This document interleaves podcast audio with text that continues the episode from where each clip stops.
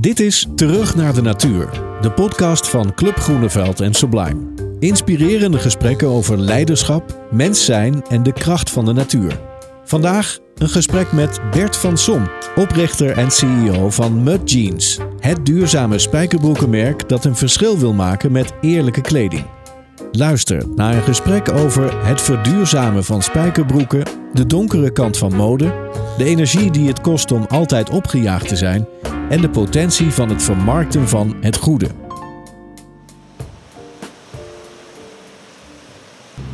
Maar dus om misschien die vraag dan maar mee te beginnen. Want we lopen hier dus op een strand, Bergen aan Zee. Ja. Maar je vertelde net, kan je dat misschien nog één keer vertellen? Over Dit-. Nou ja, ja precies. Dus deze, waar we nu lopen, dat was eh 10 jaar, 20 jaar geleden eh, in principe zee. Ja, dit, dit strand is enorm eh opgehoogd, sublimatie noemen ze dat. Dus baggerschepen varen 30, 20, 30 kilometer de zee in, zuigen daar zand op en spuiten het hier voor de kust weer ter verdediging van, van de Nederlandse kust. En dat doen ze al 20 jaar. Met voor- en nadelen. Het voordeel is dat de- kust zo beschermd wordt. Het nadeel is dat eh, toch wel de zeebodem beschadigt. En het microleven op de grond weer. Dus, dus ja, het is allemaal weer een eh, compromis, hè? Maar dat, ja, precies. Ik wou net zeggen, eh, dat, dat is misschien precies ook de plek waar jij je continu ook in bevindt. Ja. Eh, maar voordat ik daarover eh, ga doorvragen, eh, waarom zijn we hier? En kun je misschien even uitleggen hoe het hier een beetje uitziet? Ja, het ziet hier onbeschrijfelijk mooi uit. Je bent hier op een stukje Nederland. Ja, wat, wat je denk ik bijna niet kunt voorstellen. En dat heeft Nederland ook goed gedaan. Hè? Nauwelijks bebouwing hier in de duinen. En rechts van je de zee. Die hoor je ook. Ja, dan is er eigenlijk geen mooiere plek. Daarom zijn we hier. En omdat je hier kan zeilen, want je bent een zeiler. Ja. Kom je hier Zee- vaker? Is dit, een, is dit dus een plek ook waar je naar terug gaat? Is de zee de plek waar je naar terug gaat? Als je het nou over, over natuur hebt, is dat Ja. dan... Je bent, de zee staat boven het bos, staat boven de bergen? Eh, ja, ik vind het allemaal mooi. Maar de zee heeft wel iets speciaals en de zee is ook indrukwekkend. De zee moet je ook niet onderschatten. De zee is gevaarlijk. En dat maakt het ook wel weer mooi. Maar de zee is ook gezond. Daar haal je ionen vandaan. Je, eh, je voelt gewoon dat het goed voor je is. En als je op zee zit met een bootje, dan voel je ook de, de, de, de, de, kracht van de elementen. Dat, dat, dat dringt helemaal tot je door. En, en ik hou daarvan. Ik vind het geweldig. Wa- wa- wa- Wanneer begon dat bij jou door te dringen? Is er een moment, eh, ben je langzaam de zee ingegroeid of ben je opgegroeid bij de zee? Nee, ik ben opgegroeid in het bos, in Zeist. We hadden vrienden die hadden een boot en daar mocht ik wel eens op mee. Hadden een vriendengroepje en we kwamen terecht op de Sneekweek. Nou, dat is natuurlijk alleen maar feesten. Maar ook wel zeilen. Zo kwam ik in aanraking met zeilen. En sindsdien eh, heb ik dat wel heel erg mooi gevonden altijd. En overal waar ik heb gewoond of geleefd heb ik altijd wel geprobeerd om te kijken of ik of mee kon zeilen met iemand. Of, of zelf een lasertje het water in kon duwen. Eh wedstrijdzeilen maakt het dan ook wel leuk, want dan moet je nadenken om alles zo goed mogelijk te doen. Ja. En, en dan vaart er iemand naast je met hetzelfde materiaal. Die gaat toch net even harder. Ja, En dat vind ik spannend. Ja. Vind ik, maar dus ook wel het wedstrijdelement is ook wel leuk. ja, ja. Eh, iets competitiefs als ondernemer zit er misschien wel in. Ja, dat moet ik wel toegeven. Ja. Zou, zou je misschien, ehm, kun je natuurlijk vragen van, vertel eens even over eh mud jeans en eh, eh, waarom dat eigenlijk modder heet. Daar ben ik allemaal in geïnteresseerd Oh, ja. en hoe je zo bent gekomen. Maar misschien wel leuk, zou je dat kunnen doen aan de hand van ehm, de zee en de natuur als je kijkt vanaf, nou ja, vanaf Zeist tot, eh, nou, tot nu, dus tot eh, Bergen aan Zee. Je misschien je levensloop kort aan de hand daarvan ons mee kunnen nemen van, van, van Zeist tot, tot in de modder, tot, tot in Bergen? Dat is een hele moeilijke vraag om dat kort te doen. Eh, van Zeist, eh, die tijd was ik een jaar of 22 toen ik daar klaar was met mijn studie. Of een studie, ik had een hbo-opleiding gedaan. Ik wilde niet echt een studentenleven en ik vond het wel mooi geweest. Ik wilde aan de slag. En het liefst internationaal. En er waren toen bedrijven waar je voor uitgezonden kon worden. Nou, bij banken en dat soort instellingen had ik niet echt eh, zin in. En ook niet de juiste opleiding voor. Maar het ondernemerschap zat wel in me. Dus ik ben gaan werken voor een handelsmaatschappij. Borge Meijweri. Bestaat helaas niet meer. Wel een geweldig Nederlandse handelsmaatschappij. Koninklijke Borge Meijweri. En eh, daar kon ik als trainee beginnen. En zat ik in het programma om eventueel een post in het buitenland te kunnen bekleden. En na twee jaar is me dat gelukt. Dus werd ik uitgezonden naar Taiwan. Maar dat was ook eigenlijk jouw insteek. Je, je wilde erop uit. Je wilde, naar- je wilde weg. Ja, dolgraag. Ja. Dus, dus, eh, en in de kledinghandel was het in die tijd natuurlijk eh, net booming om, om, om in lage loonlanden Ja. kleding te laten maken. Dat was, was ook oké, want, want je kwam daar in, gewoon in goede fabrieken waar mensen eh, goed kleding kunnen maken met, met, met, met met kwaliteit. En, en Hoe, hoe zag zo'n fabriek er toen uit als je daar binnen liep? Ja, heel prima, heel netjes. Gewoon grote, vaak overheidsinstanties.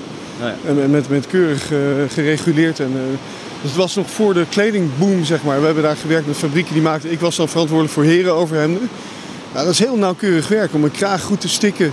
En al die machines die je daarvoor nodig hebt, dat is helemaal niet eenvoudig. En daar En- moet je echt voor opgeleid zijn. En de kledingboom is het moment dat het nou ja, ontplofte dus. En eh, Ja. daarmee dus ook de schaalvergroting enorm werd. En de, nou ja, laten we zeggen, de komen- daar komen we zo meteen. Ja. Nee, dat is inderdaad waar het mis is gegaan. Nee, toen werd ik uitgezonden naar Taiwan en dan moet je je voorstellen in 1983 dat je daar komt. eh, je, je hebt een visum nodig. Dat is nog een reis van, van iets van 36 uur, want je vliegt. Je stopt ongeveer 10 keer onderweg. Dus, dus, dus je gaat naar Athene, dan Dubai geloof ik, Hongkong. Nou, en ja, uiteindelijk kom je in Taipei terecht en blijkt je visum niet te kloppen. Dat soort dingen heb ik allemaal meegemaakt. En, en, en in Taiwan zelf, ja, Taipei, daar kreeg ik dan een autootje. Ja. En dan moest ik dan eh, fabrieken inspecteren en eh, final inspection heette dan. Dan moest je de dozen voordat ze werden verstuurd eh, nakijken of het allemaal wel klopte. En nu ben je ongeveer 24, 25. Ja.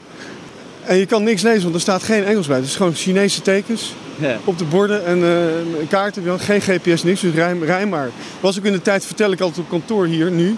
Als ze achter me staan te puffen en ik doe een beetje niet heel erg handig met de computer. dan vertel ik, ik heb nog een meegemaakt dat wij telexen naar elkaar stuurden. Ja, ja. En, eh, en dat er een moment kwam dat een collega van mij naast me kwam staan. Die zei, weet je wat er nu kan? Je kan een tekening maken van een, van dingen. Dat leg je dan naast de telefoon. En dan zegt dat ding... blub, blub, blub, blub. En dan gaat op de andere kant van de wereld komt die tekening er weer uit. Het was iets ongelooflijks. Dat heet een fax. Ja. We kennen dat niet meer nu, maar dat was toen, nou, dat was de, opening naar de wereld was dat. Maar, maar- en was dat voor jou ook nog een leuk avontuur? Of zat je toen ook al dat je af en toe dacht, shit, leuk dat buitenland. Maar dit is misschien ook niet precies waar ik voor had ingeschreven. Nee, ik, ik was toen nog redelijk eh, onbevlogen en, en, en eh, niet nadenkend. Ik vond het geweldig. En ik realiseerde nog helemaal niet dat het helemaal geen goed idee was om containers vol met spullen eh, de zeeën over te gaan. Eh, Ja. die, die, die, Nee, tuurlijk. dat wakker worden is iets later gekomen. Ja. Maar ik vond dat toen helemaal geweldig. Die wilde handel en, en kijken of je goede prijzen kon bedingen, maar wel eh, op een nette manier. En je had nog met quota's te maken. Je moest, je moest van Taiwan naar, naar, naar Nederland moest je quota onderhandelen. Eh, de- heel Europa bestond helemaal niet, dus eh, Ja.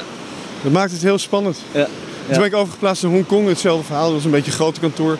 Heel veel op China, diep in China gereisd, wat toen nog heel eh, dicht zat, heel moeilijk was. Daarna hebben ze datzelfde bedrijf me overgeplaatst naar Parijs. Oké, andere omgeving. Heel anders. Dan ben je ook ineens niet meer expert, maar dan moet je zelf je appart- appartementje huren en dat soort dingen. Dus.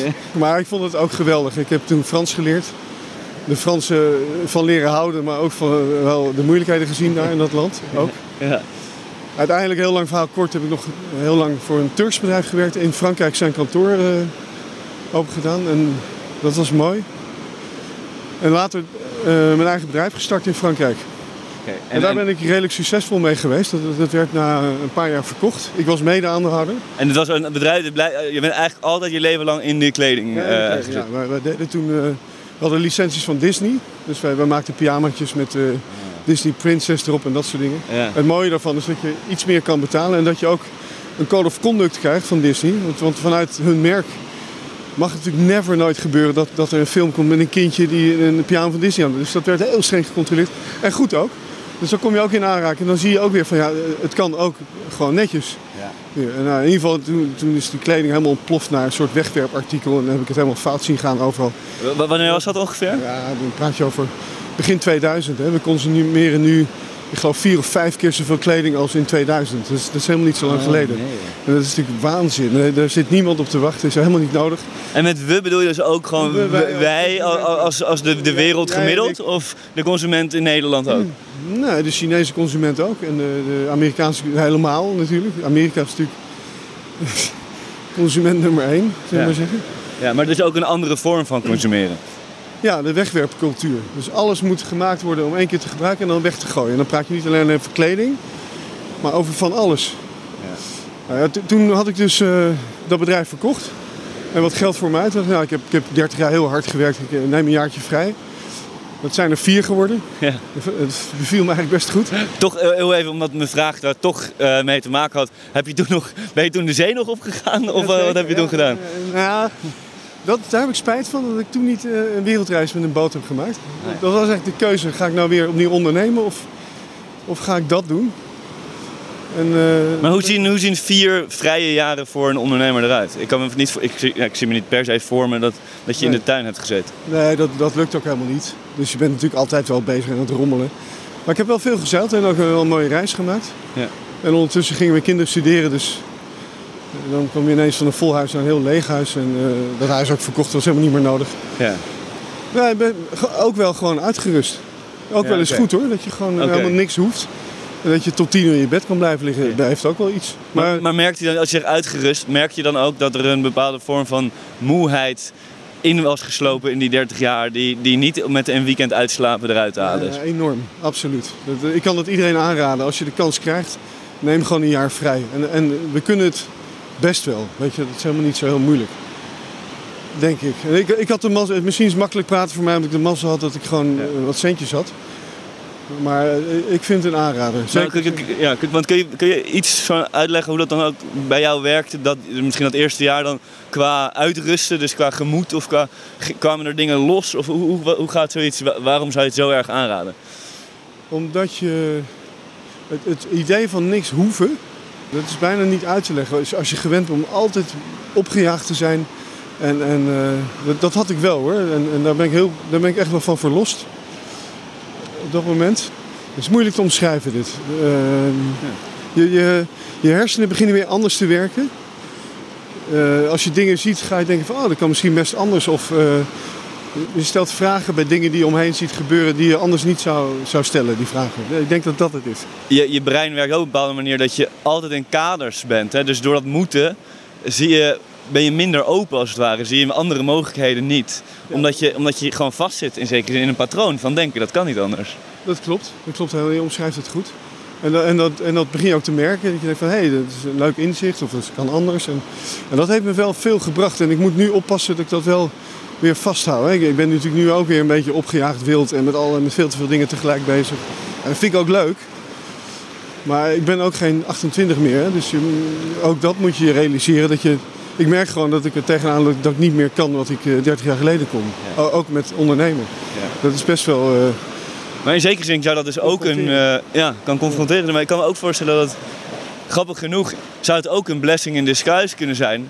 Want, want, op die manier doorgaan is in zekere zin hetzelfde als wat je zegt misschien over de kledingindustrie. Dat is maar gaan, gaan, gaan. Ja. En dat, daar, is geen, daar is geen mens, maar ook geen wereld op gebouwd. Nee, daar wordt ook niemand echt blij van uiteindelijk. Nee, dus je moet dat... Uh, dat is belangrijk. Dat moet ik ook tegen mezelf zeggen. Het is ook weer een eye-opener van vandaag. Nu we het erover hebben, dat je denkt van ja, dat, dat is ook zo. Dat klopt. Ja nou ja, dat zijn dan verhalen. Dus als je het ook hebt over zo'n jaar um, eruit dat je loskomt. Ook vaak verhalen van als je bijvoorbeeld in de oneindige vlakte van een woestijn staat. Schijnt er iets met je gebeuren, ja. Dat heb ik nooit gedaan. Dat zou, ik kan me voorstellen. En misschien met water ook. Ik, ik hoop ooit nou, nog steeds uh, een keer oversteek te mogen maken. Het is een soort jongensdroom van, uh, over de Atlantische Oceaan. Het lijkt me geweldig met een zeilschip dat een keer te doen.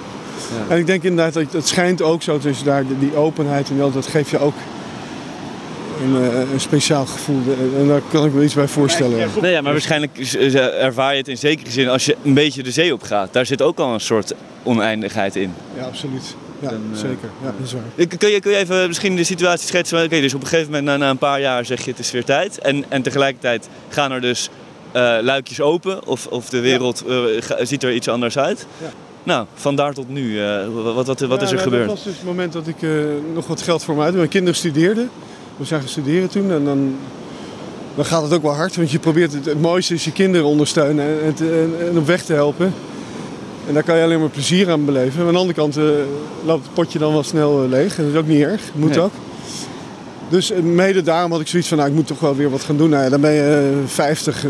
bij een bedrijf hoef je niet meer te gaan solliciteren. Ik, ik had het idee van, nou, ik weet wel iets van de kledingindustrie. Daar kan niemand me meer wat wijven maken. Ja. Ik heb uh, daar een groot netwerk in ook wel, denk ik. En ik had nog wat centjes voor me.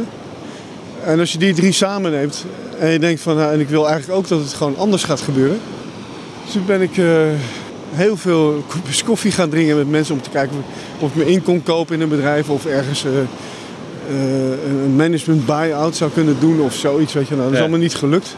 En uiteindelijk kwam uh, Mudjeans voorbij en nog een bedrijf. En Mudjeans was net failliet gegaan.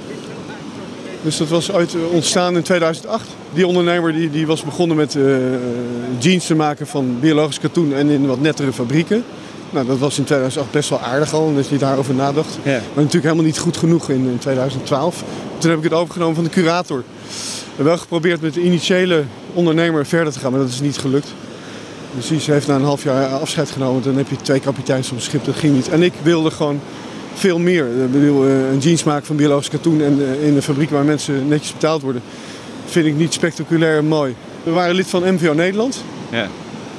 Nou, prima. Ook niet heel bijzonder, want het gaat meer over van wat gaan we over tien jaar beter doen. Dat oh, vind ik eigenlijk ook een slap uh, aftreksel. Ja. Maar daar had ik op een gegeven moment gedacht, dat was wel een, een momentje. Daar heb ik Bas Luiting zien spreken en die had een verhaal over de circulaire economie. En ik vond het helemaal geweldig. Dat, dat je... Want ik ben niet van het vingertje wijzen en een uh, groen idee en, en, het is allemaal slecht. is allemaal... Dat, dat, dat, wil ik niet. Ik wil graag iets doen. Iets, ik ben er meer een doer, doener pakken, iets beetpakken en het beter gaan doen. Dat lijkt me leuk. Ja. Dat lijkt me leuk op dat moment. En hij had daar een geweldig voorbeeld van. Dat was circulaire economie. En dat betekent, hij legt het op dat moment zo uit. En dat sloeg bij mij heel erg hard aan. En dat, dat verhaal hou ik ook vast. Uh, als je over een wasmachine gaat nadenken als fabrikant. En je zegt ik moet een ding maken uh, wat zo snel mogelijk kapot gaat. Want dan kan ik er nog eentje verkopen. Dat, dat is de huidige economie. Dat is de lineaire economie. Dan doe ik het fantastisch. kan ik heel veel geld verdienen. Dat is, uh, dat is wat nu nog steeds 90% van de bedrijven doet. Nou, dat roep ik nu, maar uh, dat is op niks gebaseerd. Maar stel even. maar uh, dat, dat, is, dat is het businessmodel. Het lineaire businessmodel. En hij, hij zei, als je nou als fabrikant gaat nadenken van... ik ga zo'n wasmachine leasen...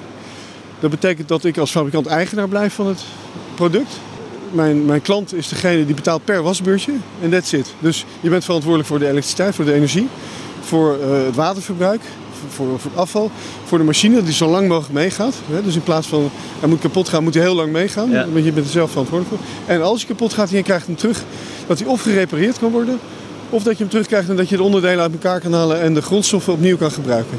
Hoogwaardig in de keten. Dat, dat is een beetje de formule van de circulaire economie, de lange versie. Zo gezegd, zo gedaan. Ja, ja ik vond het briljant. Want dan, dan blijkt ineens dat, dat uh, alles goedkoper wordt. Nou ja. Dat verhaal meenemen. Toen was ik net begonnen met mijn jeans. Toen dacht ik, ja, eigenlijk is het belachelijk. Wij maken jeans van hele mooie biologische katoen. Die, uh, die duurder is, die moeilijk te verkrijgen is. En, en nadat die jeans gebruikt is, ja, wat gebeurt er dan eigenlijk mee? Dan wordt het, in Nederland wordt 170, 182 miljoen kilo kleding verbrand. Uh, dat, dat, is natuurlijk waanzinnig. Dat is helemaal niet, helemaal niet nodig. En dat, dat, is, dat is gewoon grondstof. Ja. He, zoals Thomas Routman noemt, het, het, crematorium voor grondstof geloof ik. Dat, is, dat vind ik geweldig. Ja. Neem graag, leer ik graag van. Ja. Dus uh, waarom niet verantwoordelijk zijn voor je product en het terugnemen na gebruik? En zo is Lease Jeans ontstaan. Dat hebben we dus gelanceerd in 2013. Het waren een heel klein jeansbedrijf. Wij, wij, hebben gezegd van wij willen het grootste artikel nemen, de, de jeans. Dat is meteen ook het meest vervuilende artikel in de kledingindustrie. Uh, laten we dat aanpakken, want dan kunnen we misschien impact maken. Of op zijn minst een voorbeeldfunctie hebben. Ja. Nou, Dus wij hebben toen, uh, ik heb toen Lease Jeans bedacht. We hebben heel groot met een PR-bureau neergezet. De, de pers uitgenodigd. Gezegd, we gaan nu iets doen in de kledingindustrie. Is nog nooit vertoond. En het is spectaculair nieuws. Uh, maar daar is heel veel pers op die, die lanceringen uh, is heel veel pers op afgekomen. Ja op de een of andere manier toch gelukt. En vanaf dat moment zijn we eigenlijk niet meer uit de pers geweest met dit verhaal. Dat kwam drie weken later in de, in de Wall Street Journal met een foto erbij. Een verhaal over leasing jeans en over van, van, uh, van bezit naar gebruik van een product. Dus alles werd erbij gehaald, de circulaire economie. Dat was net toen Airbnb in opkomst was en Uber. En we werden in één adem genoemd met al die mensen. Nou, dat is natuurlijk geweldig als, als klein uh, jeansbedrijf. Ja. Volslagen onbekend. Dat je ineens overal genoemd wordt. Ja. betekent niet dat je heel veel jeans verkoopt hoor, van het begin. Maar we hadden wel een heleboel leasers. En ik was er eerlijk gezegd helemaal niet klaar voor. Uh, dus, dus, de administratie klopte voor geen reet. De, de, we hadden gelukkig wel die jeans voor, dus we konden ze wel uitsturen. Maar heel veel vrienden van mij deden dat natuurlijk, want die vonden het wel mooi om, om Bertje te steunen. Maar die schreven na drie maanden een brief of een e-mail van uh, Bert, uh, ik heb een jeans van je, maar je rekent helemaal niks, uh, je trekt niks van. Dus maandelijks bedrag werd niet afgenomen. we hebben toen wel eventjes moeten settelen. Maar dat was, was een leuk begin. Dat was mooi. Ja. Dus toen je Mud Jeans, toen je dat eigenlijk ja, overnam in zekere zin, toen waren we al een beetje biologisch bezig, maar het was niet spectaculair. Ja. Dus je zat er wel, toen had je al het idee van oké, ik wil hier iets mee, ik, ik moet dit aangaan. Ja. Ja. Is, wa- wanneer was dat ontstaan eigenlijk? Dat je, was Ja, dat, Heel langzaam in die vier jaar dat ik eh, dat heb kunnen freewheelen. Dat is het leuke van, van je mind helemaal leegmaken. Dat je allerlei dingen ontspruiten. Dus je gaat allerlei dingen bedenken. Ik had, ik had toen een heel mooi huis in België, een oud huis. Dat moest gerenoveerd worden. Dus het hele dak moest er. Ze waren met die dakpannen bezig. En toen zei ze, nee meneer, het, het is zo verrot erin. Het moet er helemaal af. Toen dacht ik, oké. Dat moet dan maar. Dat is de investering wel waard. Het is gewoon een goed huis. Maar ik had zoiets, dan moeten er zonnepanelen op komen. Maar het was, het was een mooie buurt, Lommerrijk, weet je, met bomen. En dat, dat, daar kan je niet van die hele grote zwarte lelijke platen op zetten. Dus ik dacht van, dat, dat, dat wil ik niet. Toen ben ik naar China gegaan, met al mijn contacten waren genomen. Ik dacht, ik wil op een één dakpan een zonnecel hebben. En, en dan zie je dat niet. En eh, dat heb ik helemaal laten uitwerken. En ik, kreeg van iedereen, en ik wist er niet zoveel van hoor. Ik ben natuurlijk geen techneut. En iedereen zei tegen me, moet je niet doen, want je verliest eh, power onderweg. En dat serie schakelen gaat niet. Nou, ik kwam allemaal beren en ik had daar niet echt verstand van. Dus dat heb ik toen laten liggen, jammer genoeg. Het was eigenlijk wel een leuk project geweest ook om dat te doen. Maar ik heb wel eh, daarover zitten nadenken. Een van de dingen, maar dat, dus een paar van die dingen die, die zetten je gewoon aan van, de, het, nou, en je had natuurlijk al eindeloos in die kledingindustrie gezeten. Ja. Het klopt niet. daar klopt geen reet van. Er klopt geen reet. Nee, nee. Nee, maar dat gevoel van er klopt geen reet van, is dat het moment dat je in Mudgeen zat of was het het moment dat je naar die lezing over circulair hoorde en dat, Ja, dat was daarvoor al. Dat was daarvoor had ik al zoiets van, als ik ooit nog wat ga doen in de kleding, dan dan, moet- dan niet meer eh, zo goedkoop mag in Bangladesh iets kopen en dan, eh, en dan verkopen in Europa en, en dan heel veel winst opmaken. Dat, dat was niet het model waar ik naar streefde. Maar dat heeft dan te maken met dat je in die fabrieken rondloopt. Of dat je ziet wat er gebeurt, neem ik aan. Als Maar je het zelf ziet en je, je komt in een fabriek in China en je doet het raam, je kijkt naar buiten, ze gooien gewoon alles het raam uit. Dus ze hebben een plastic zak met vuil of iets en, en ze doen het raam open en ze laten het vallen. Dat gebeurt gewoon echt. En, nu gaat het wel een stuk beter daar ook, maar dat, dat was gewoon echt zo die tijd. Onvoorstelbaar. Ik heb in, in eh, Tirupur in India rondgelopen. Dat je gewoon eh, het stroompje wat door het dorpje stuurt. Vroeger waren er boeren, die hadden nu allemaal op hun land een textielfabriekje neergezet. Dat je het stroompje gewoon niet meer kan zien van de plastic flessen. Die mensen, dat is een enorme... Terwijl, je komt natuurlijk uit Europa waar je vanaf kinds af aan al wordt gezegd van ja, nee, je moet niet eh, je marsreepje uit het raam gooien van de auto. Dat, dat, dat leren je ouders hier wel ondertussen, ook in die tijd. Maar daar is het gewoon helemaal... Die mensen zijn zo overdonderd van eh, we gaan nu geld verdienen. Dat ze de rest eromheen helemaal vergeten. Dus ik, heb, ik heb in gebieden, ook in India rondgelopen, waar je gewoon niet gelooft wat je daar ziet. En dat komt niet alleen door de kledingindustrie, maar ook, weet je wel, deels eh, als er daar eh, geverfd werd. En daar werd helemaal niet nagedacht over de, over de stroom water die uit de verffabriek kwam. Op een gegeven moment waren daar gewoon de koeien blauw in, in, in de wei. Eh, dat, dat kon je gewoon zien. Ja.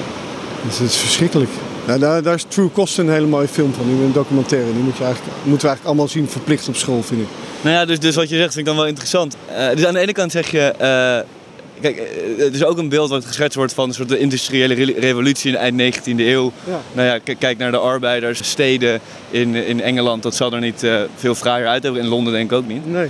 De, de- en ergens, en die keten is dus verschoven in die zin dat dus de vervuiling is uit ons zicht. Nou ja, de- Ja, helemaal waar, ja. is uit ons. Dus in hoeverre. Niet alleen de vervuiling, maar ook de humane vervuiling, zeg maar. Hoe we met mensen omgaan, hadden wij inderdaad, wat je zegt, begin 1900.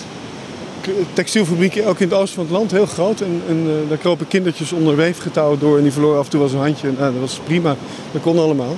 Totdat er wetten kwamen hier en dat we dachten van ja, dat is niet zo netjes.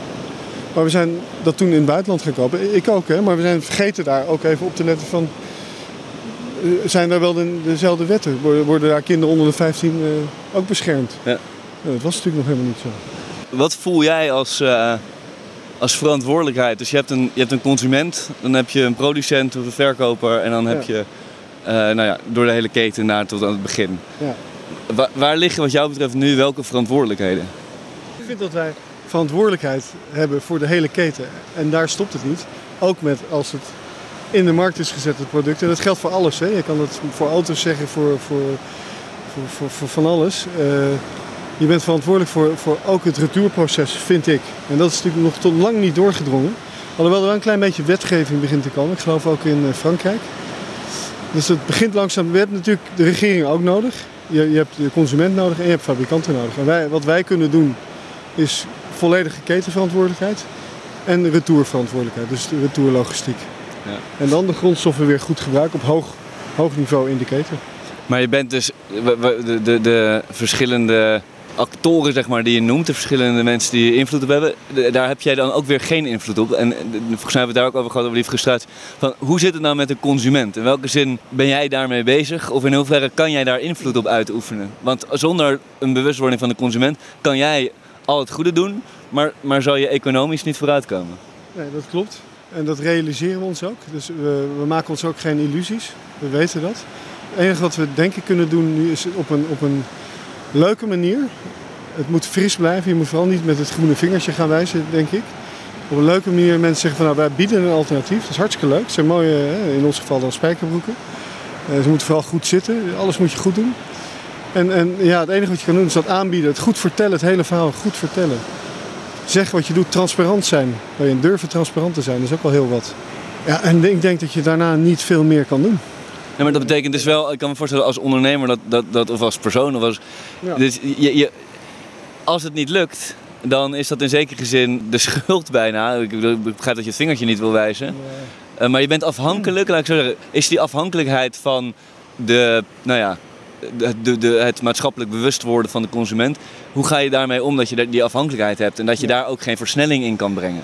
Nou, dat is niet helemaal waar. Die versnelling is er wel degelijk. Dus toen wij begonnen, twaalf jaar geleden, was, eh, hebben we heel veel onderzoek gedaan. Het leuke van wat wij doen is onder andere dat je heel veel kennisinstellingen krijgt die, die het mooi vinden wat je doet. En, en aanbieden van kunnen wij meedenken, kunnen onderzoeken voor je doen. Eh, we hebben stagiaires voor je.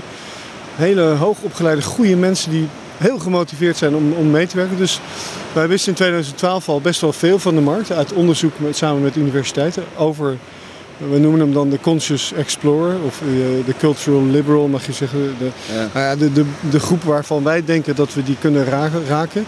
En dat is eh, niet leeftijdsgebonden, maar is wel iemand die, die zeg maar bij de Albert Heijn eh, wel doorloopt naar het, minimaal het vlees met de drie sterren of helemaal geen vlees meer en dan de vervangers neemt. En, eh, maar daar niet voor om gaat rijden, snap je? En, en, eh, en dan het liefst bij de kassa met zijn gifgroene kaart van Triodos af wil rekenen. Want die hebben wel vlaggen. Dat, is een beetje het publiek, denk ik, dat wij aanspreken. En het leuke is dat het was in 2012 bleek dat ongeveer 12%, 10 tot 12% te zijn van de bevolking. En nu praat men al over 34% van de bevolking. Dus dat is hoopgevend. Laten we dat ook eh, meenemen. Ik hoop ook dat dat klopt.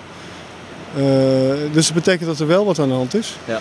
En dat we meer mensen kunnen bereiken. En, eh, dus ik heb wel hoop hoor. Dus, dus ik geloof wel dat het aan het gebeuren is. Het gaat te langzaam, Ja. zeker. Maar ja, oké. eh, wij, wij groeien ieder jaar. We hebben een goede prognose weer neergezet en die halen we ook. Dus het, het moet sneller en beter. Maar ik, ik ga er ook niet depressief van worden. Want het, het gaat gewoon de goede kant op. Maar het is, voor- het is nu nog wel, nou ja, daar in, in, in het begin over gehad. Je, je zit in een zekere zin in een soort van super positief en optimistisch eh, product bouw je. Bent in zekere zin Ja. echt bezig met een mooiere wereld. Eh, eh, en, en ik kan me voorstellen dat de, de, het contrast met het, met het sleuren, zeg maar. Ja. Dat, dat, dat, ik heb hier va- vaak ook in een vorige podcast met Ricardo de Waal over gehad. Van, hey, je bent heel erg bezig met dit. Hoe hou je dat sleuren vol? Of hou je dat sleuren vol? Ja, dat, dat herken ik wel. Je moet proberen daar niet in te schieten. En, en natuurlijk zijn er dagen dat je denkt van jezus, we schieten echt niet op.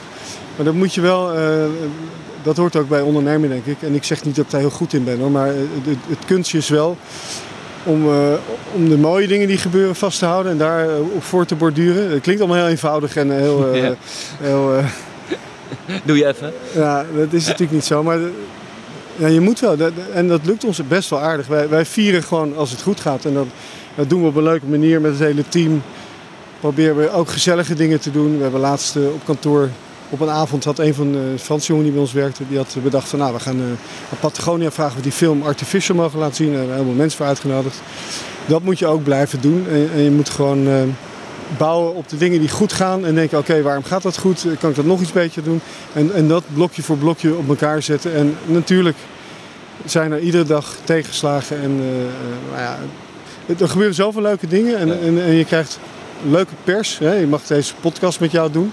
Nou, mooi toch? Eh, Mensen schijnen dus toch dit verhaal te willen horen. Nou, daar word ik dan weer eh, blij van. En eh, er wordt nog steeds in kranten geschreven over ons.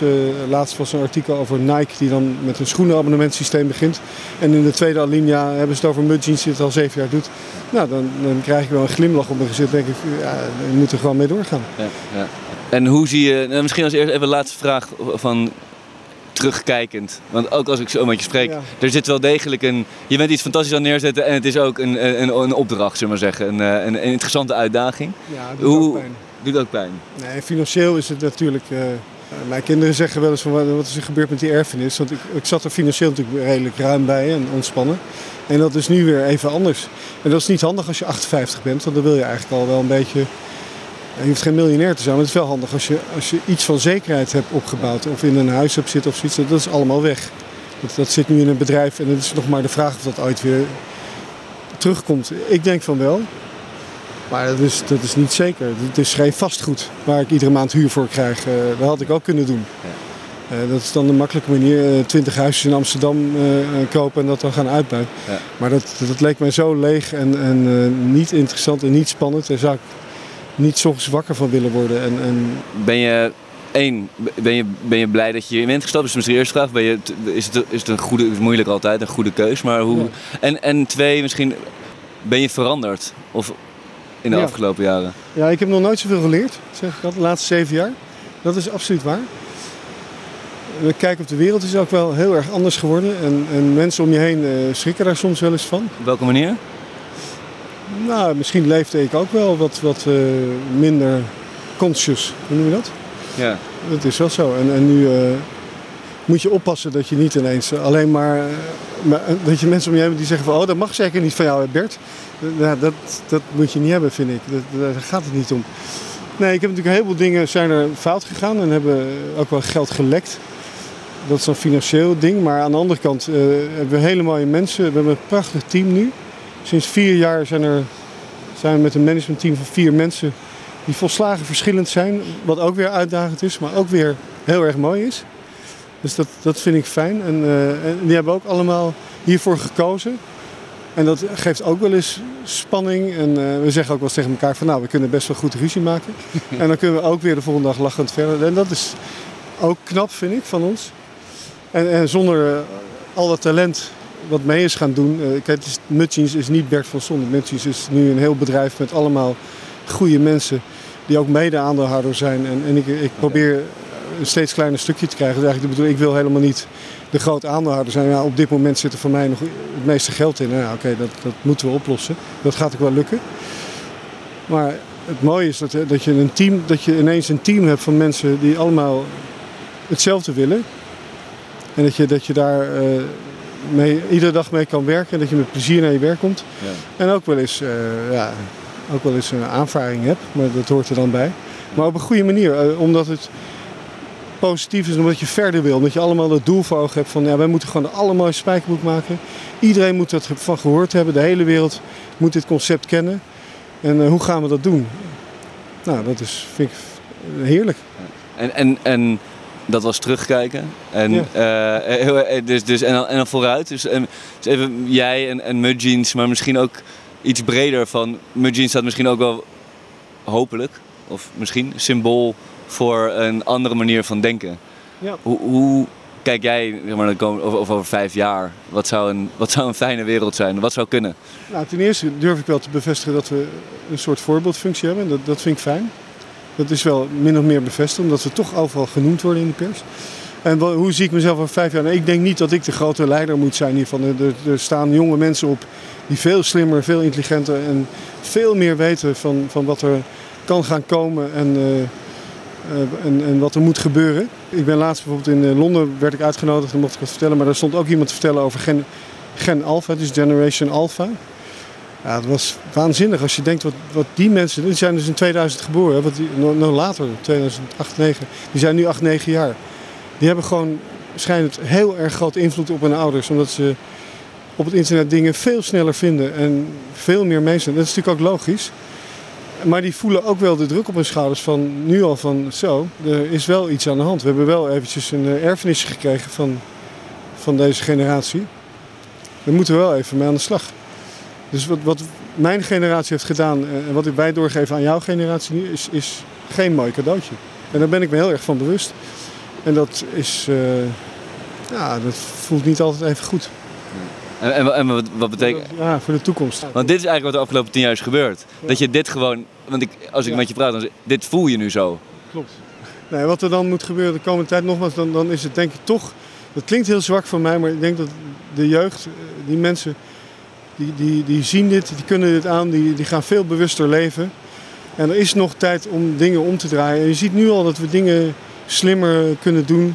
Zonnepanelen hebben een enorme revolutie. En energie is eigenlijk niet eens meer een probleem. Ik weet nog dat ik in 1972 wakker lag in mijn bedje omdat er een oliecrisis was. En ik dacht, nou straks is er geen olie meer. Er werd ons wijsgemaakt toen van ja, als er geen olie meer is, dan houdt de hele wereld op. Daar heb ik, daar heb ik echt mee gezeten. Terwijl je nu denkt, hoe, ongelooflijk. Wie heeft dat in mijn hoofd gepompt? Ja. Hoe heb ik niet. Nou, Oké, dan ben je, ben je tien jaar, weet jij veel. Maar dat is er dus gebeurd. En hoe hebben ze mensen in hun hoofd kunnen pompen dat je mee moet doen aan mode? Dus dat je dit jaar moet je het lichtblauwe jasje aan, anders dan hoor je er niet bij. Dat is toch waanzin? Natuurlijk is het leuk om je mooi te kleden. En, en dat is een manier van je te uiten. En dat hoort ook bij uh, identiteit. En dat, dat moet ook zo zijn, vind ik. Maar dat je dan bedrijven hebt die iedere week een nieuwe collectie moeten brengen. Omdat ze anders denken dat ze niet meer... Ja, dat, dat is natuurlijk waanzin ten top. Maar dat is waanzin en tegelijkertijd is dat... Um, we hebben nog steeds niet antwoord gegeven. Nog steeds geen antwoord gegeven, maar dit is misschien één ding waar ik op in wil haken. Want ook dit is iets wat, wat terugkomt. Natuurlijk wat er gebeurt en wat je hier ook benoemt. Mode, elke keer iets nieuws. Dat is natuurlijk inspelen op onze, om de, de, de, zwakste kant van de mens. Maar die zit wel heel erg erin. Is dat er altijd weer vernieuwing wil en, en je wil altijd iets nieuws. En er is altijd op zoek naar het nieuwe. En, en eigenlijk is het misschien wel de strijd naar dat, die eigenschap van ons. Ja, maar vernieuwing kan ook zijn dat je iets koopt of gebruikt waarvan je weet dat het uh, klopt. Dat is ook vernieuwend. Ja. Waarvan je denkt van, hé, hey, dat is leuk. Ik heb nu een spijkerbroek aan, die kan ik gewoon uh, terugsturen naar die mannen. En dan gaan ze hem of tweedehands verkopen of ze gaan hem in de shredder gooien en gebruiken ze katoenen. Dat is leuk. Ja. Eigenlijk best een leuk verhaal. Ja. Dus dat kan ook vernieuwend zijn. En uh, vernieuwing kan ook zijn. kijk, we hebben, we hebben op een gegeven moment mensen aan het roken gekregen bijvoorbeeld. Hè. Er staat mooi in Thomas Rauws een boek geschreven. De, de, de, het is waanzinnig hoe marketeers dingen bedacht hebben om mensen aan het roken te Eigenlijk is dat fantastisch als je dat voor elkaar krijgt, als je erover nadenkt. Maar dat betekent dus als je dat kan, dat je ook mensen aan nadenken over duurzaamheid kan krijgen. Ja. Ik weet nog niet precies hoe hoor, maar dat moet dus kunnen. Want als je, als je sigaretten kan verkopen die mensen doodmaken, dan moet je ook iets kunnen verkopen wat mensen levend kan maken, vind ik. Maar misschien zie ik dat verkeerd hoor. Maar er moet iets zijn. En, en ik heb ook marketeers ontmoet hoor. Eh, ik was op een gegeven moment ook op allerlei conferenties ontmoet je mooie mensen. En die hadden mij verteld van ja, wij werkten voor een bedrijf. En een van de opdrachten was uh, wc-papier papier te, te, vermarkten met drie lagen. En dat was fantastisch. En, en het is ons nog gelukt ook. En daar voelden we ons zo slecht. Maar dan hadden ze iets van ja, als je, hoe kan ik nou mijn intelligentie en, mijn energie inzetten voor iets anders? In plaats van drie dubbel wc-papier verkopen. En die zijn uh, het koraal gaan filmen op de manier van Google uh, Maps, zeg maar. Ja. Maar dan het koraal. En die hebben ook de achter, achteruitgang van het koraal gefilmd. Oké. Dat is waanzinnig interessant. moet je maar, op Facebook kan je dat vinden. En daar hebben ze zich dus zijn gestopt met een fantastische baan in de marketing.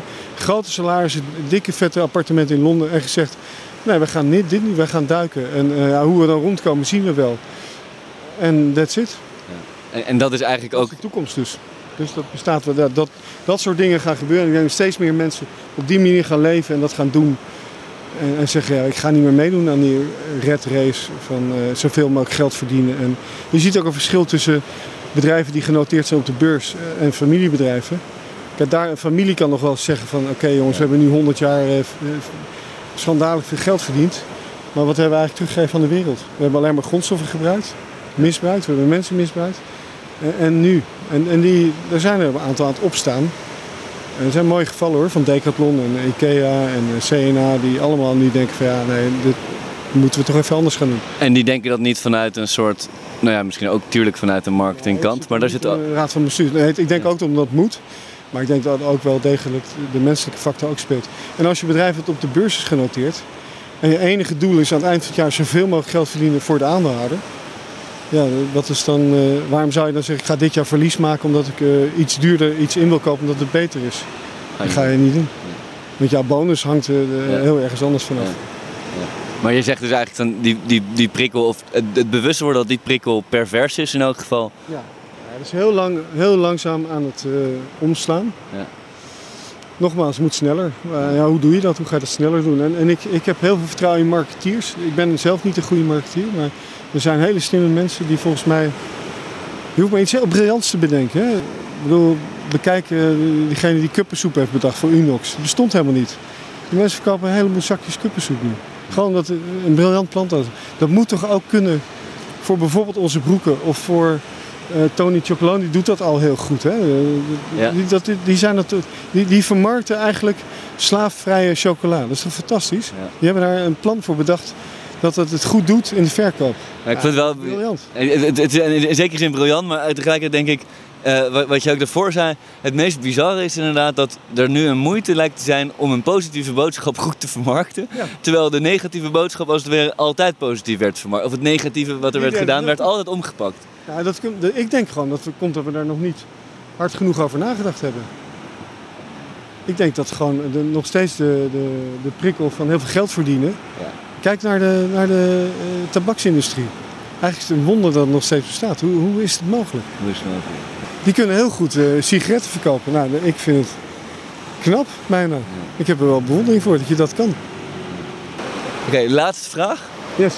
Ik, eigenlijk dezelfde vraag die ik al heb gesteld, omdat ik toch benieuwd ben. Welke rol, of uh, niet jij, maar wat is Mud Jeans over 5 of 10 of 15 jaar? Zeg maar, is dat een, denk... is dat een ouderwets concept in die zin nee. dat het is overgenomen door iedereen? Nee. Nee, dat gaat niet. Het is veel te moeilijk. Dus heel veel mensen proberen het. Maar de achterkant van je bedrijf is moeilijk. Wij gaan het heel goed inrichten, dat hebben we al gedaan. Dus de logistiek, de reverse logistic, het afrekenen, de abonnementsformule, uh, het opnieuw gebruiken van grondstoffen, dat is niet zo makkelijk. Je moet een, gesloten monostroom aan uh, materiaal creëren. En dat is niet zo eenvoudig. En wij kunnen dat. En we gaan het groter maken door het ook in, bij winkeliers aan te bieden. Dus dat je daar een soort abonnementsformule in de winkel. Retailers hebben het heel erg moeilijk. Die zijn naarstig op zoek naar, naar oplossingen. Het aantal mensen wat in de winkelstraat loopt heel erg terug. Mensen kopen tweedehands kleding, allemaal fantastisch. Dus de winkelier die denkt van ik koop twee keer per jaar een collectietje in en dan hang ik in mijn winkeltje en dan ga ik verkopen. Dat is afgelopen. Dat, dat bestaat niet meer. Een, een nieuw, dus wij eigenlijk... bieden iets heel, heel nieuws aan. Een nieuwe vorm van consumeren, consuminderen. Dat, dat je iets aan kan bieden. Wij, bieden een oplossing ook voor de retailer. Die heel erg op zoek is naar wat, wat kan ik nou wel er zijn nog steeds mensen die graag een broek, ik ga steeds terug naar de spijkerbroek, waar ja, geld van ja. willen passen.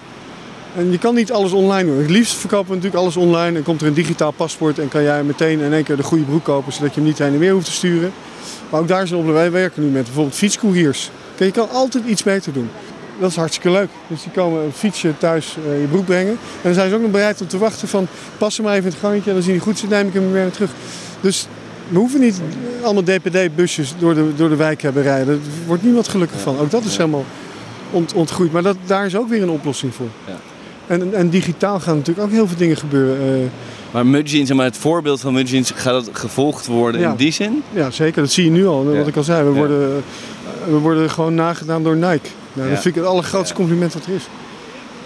Als je, als je zegt dat je op een bepaalde manier bezig bent met die wereld, dan gaat het ook over dat je zelf dat voorbeeld moet geven. Dus ik probeer dat ook altijd. Ja, leef, leef het voorbeeld. Dat is moeilijk.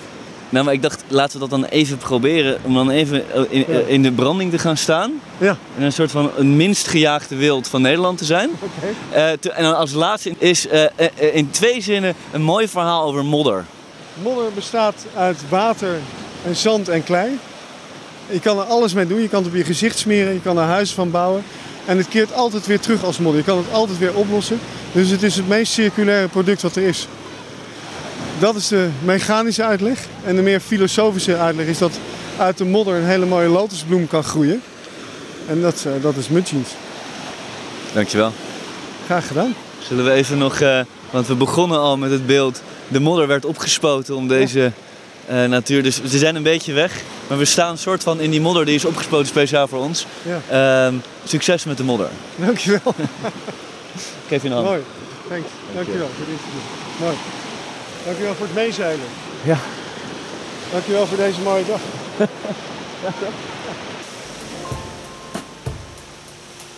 Je luisterde naar Terug naar de Natuur, de podcast van Club Groeneveld en Sublime. Met dank aan Bert van Zon, Zoe van Lieren Rick Waldman, Marcel Tjepkema en Louis Bel de Vroe. Wil je meer weten? Ga dan naar www.clubgroeneveld.nl.